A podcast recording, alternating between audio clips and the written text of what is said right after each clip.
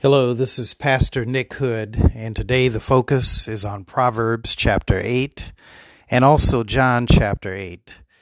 It's an interesting uh, parallel between the two chapters. In Proverbs 8, the focus is on the gifts of wisdom.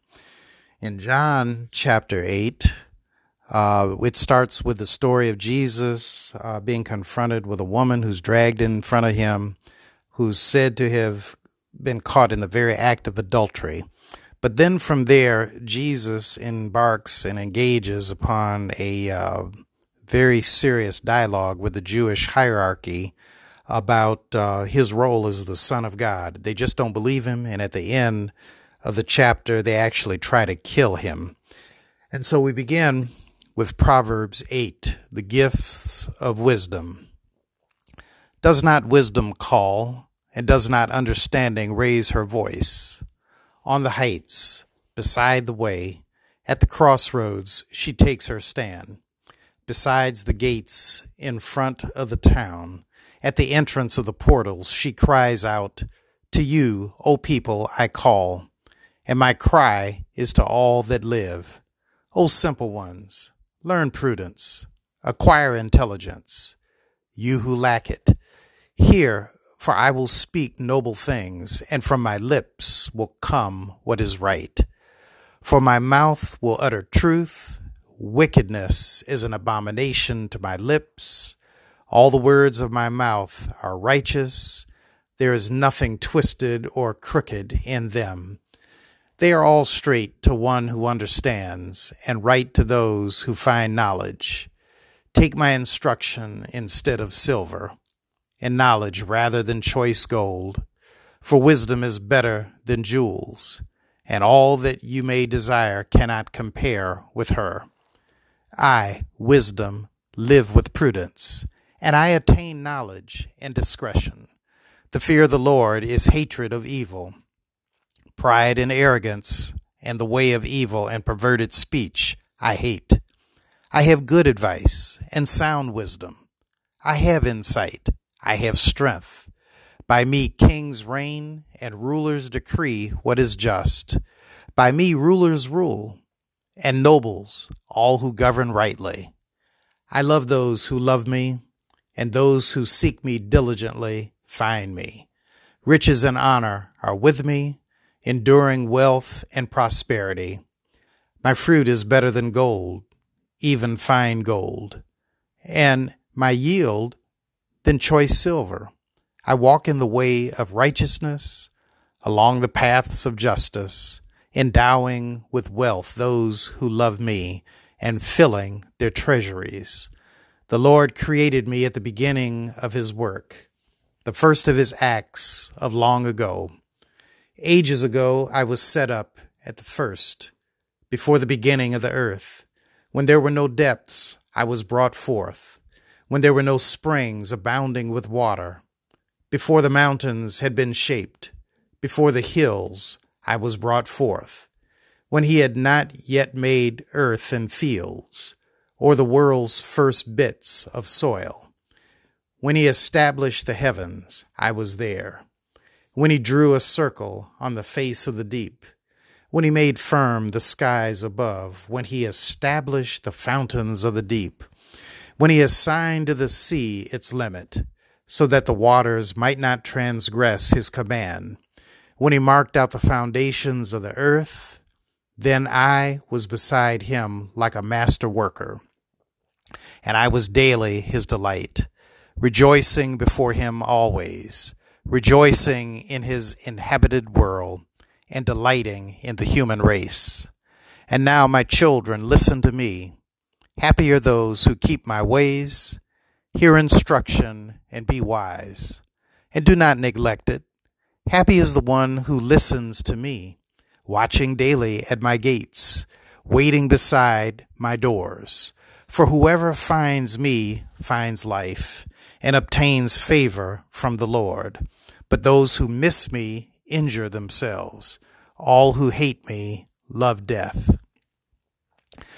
And now concluding the eighth chapter in the book of Proverbs, we now move to John chapter 8. While Jesus went to the Mount of Olives, early in the morning he came again to the temple. All the people came to him and sat down and began to teach them. The scribes and the Pharisees brought a woman who had been caught in adultery, and making her stand before all of them, they said to him, Teacher, this woman was caught in the very act of committing adultery. Now, in the law of Moses, commanded us to stone such women. Now, what do you say? They said this to test him, so that they might have some charge to bring against him. Jesus bent down and wrote with his finger on the ground. When they kept on questioning him, he straightened up and said to them, Let anyone among you who is without sin be the first to throw a stone at her. And once again he bent down and wrote on the ground. When they heard it, they went away one by one, beginning with the elders, and Jesus was left alone with the woman standing before him. Jesus straightened up and said to her, Woman, where are they? Has no one condemned you? She said, No one, sir. And Jesus said, Neither do I commit condemn you. Go your way, and from now on do not sin again. Again, Jesus spoke to them, saying, I am the light of the world. Whoever follows me will never walk in darkness, but will have the light of life. Then the Pharisees said to him, You are testifying on your own behalf. Your testimony is not valid. Jesus answered, Even if I testify on my own behalf, my testimony is valid because I know where I have come from and where I am going. But you do not know where I come from or where I am going. You judge by human standards. I judge no one. Yet even if I do judge, my judgment is valid, for it is not I alone who judge, but I and the Father who sent me. In your law it is written that the testimony of two witnesses is valid. I testify on my own behalf, and the Father who sent me testifies on my behalf. They said to him, Where is your Father? Jesus answered, You know neither me nor my Father. If you knew me, you would know my Father also. He spoke these words while he was teaching in the treasury of the temple, but no one arrested him, because his hour had not yet come. Again he said to them, I am going away, and you will search for me, but you will die in your sin. Where I am going, you cannot come. Then the Jews said, Is he going to kill himself? Is that what he means by saying, Where I am going, you cannot come? He said to them, You are from below. I am from above. You are of this world. I am not of this world. I told you that you would die in your sins. For you will die in your sins unless you believe that I am He. They said to him, Who are you? Jesus said to them, Why do I speak to you at all? I have much to say about you and much to condemn, but the one who sent me is true, and I declare to the world what I have heard from him. They did not understand that he was speaking to them about the Father. So Jesus said, When you have lifted up the Son of Man, then you will realize that I am He, and that I do nothing on my own. But I speak these things as the Father instructed me, and the one who sent me is with me. He has not left me alone, for I always do what is pleasing to Him. As he was saying these things, many believed in him. Then Jesus said to the Jews who had believed in him, if you continue in my word, you are truly my disciples, and you will know the truth, and the truth will make you free. They answered him, We are descendants of Abraham, and have never been slaves to anyone. What do you mean by saying you will be made free? Jesus answered them, Very truly I tell you, everyone who commits sin is a slave to sin. The slave does not have a permanent place in the household. The son has a place there forever. So if the son makes you free, you will be free indeed. I know that you are descendants of Abraham, Yet you look for an opportunity to kill me, because there is no place in you for my word.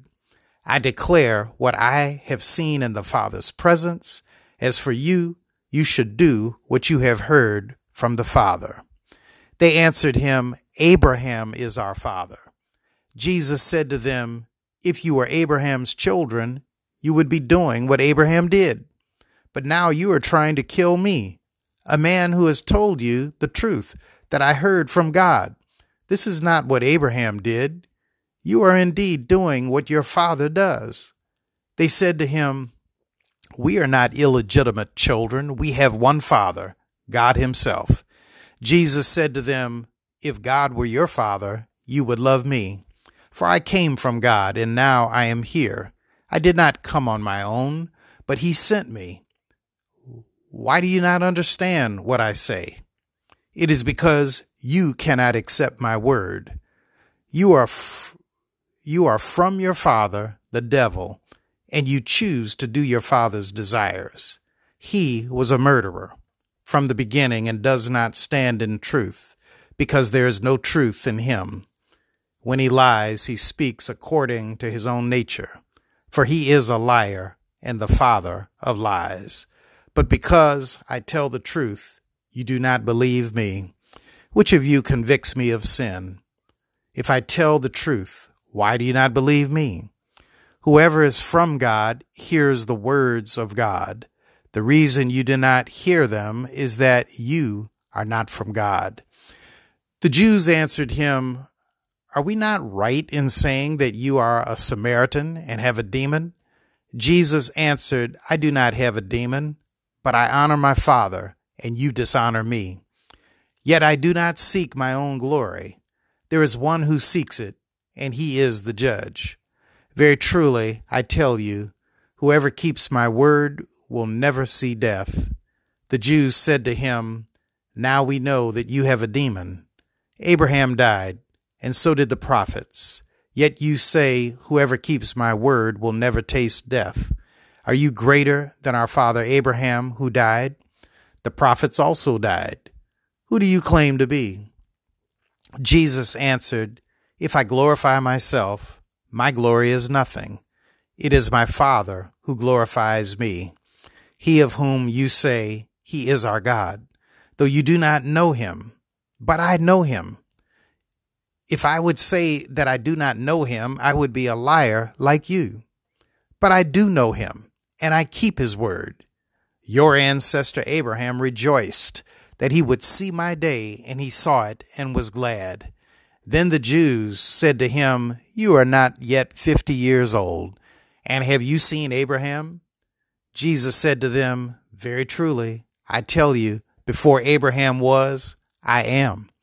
So they picked up stones to throw at him, but Jesus hid himself and went out of the temple. So, thus we conclude both Proverbs 8 and John chapter 8. I'd like to share with you some questions for reflection. First, what does Proverbs 8 say to you about wisdom?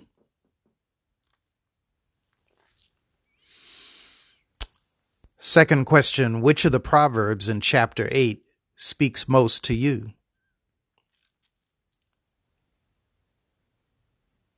Why do you think in Proverbs 8 there's such an emphasis on wisdom? And how does Proverbs 8 connect with the preceding Proverbs? And then a few questions from the Gospel of John, chapter 8. What did you learn from John 8?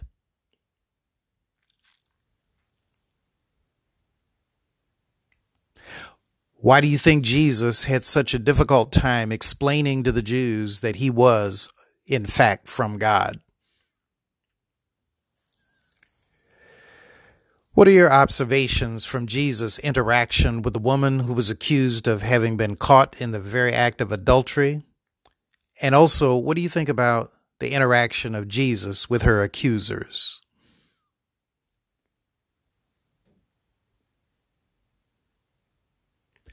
Why do you think the Jews tried to kill Jesus in the temple?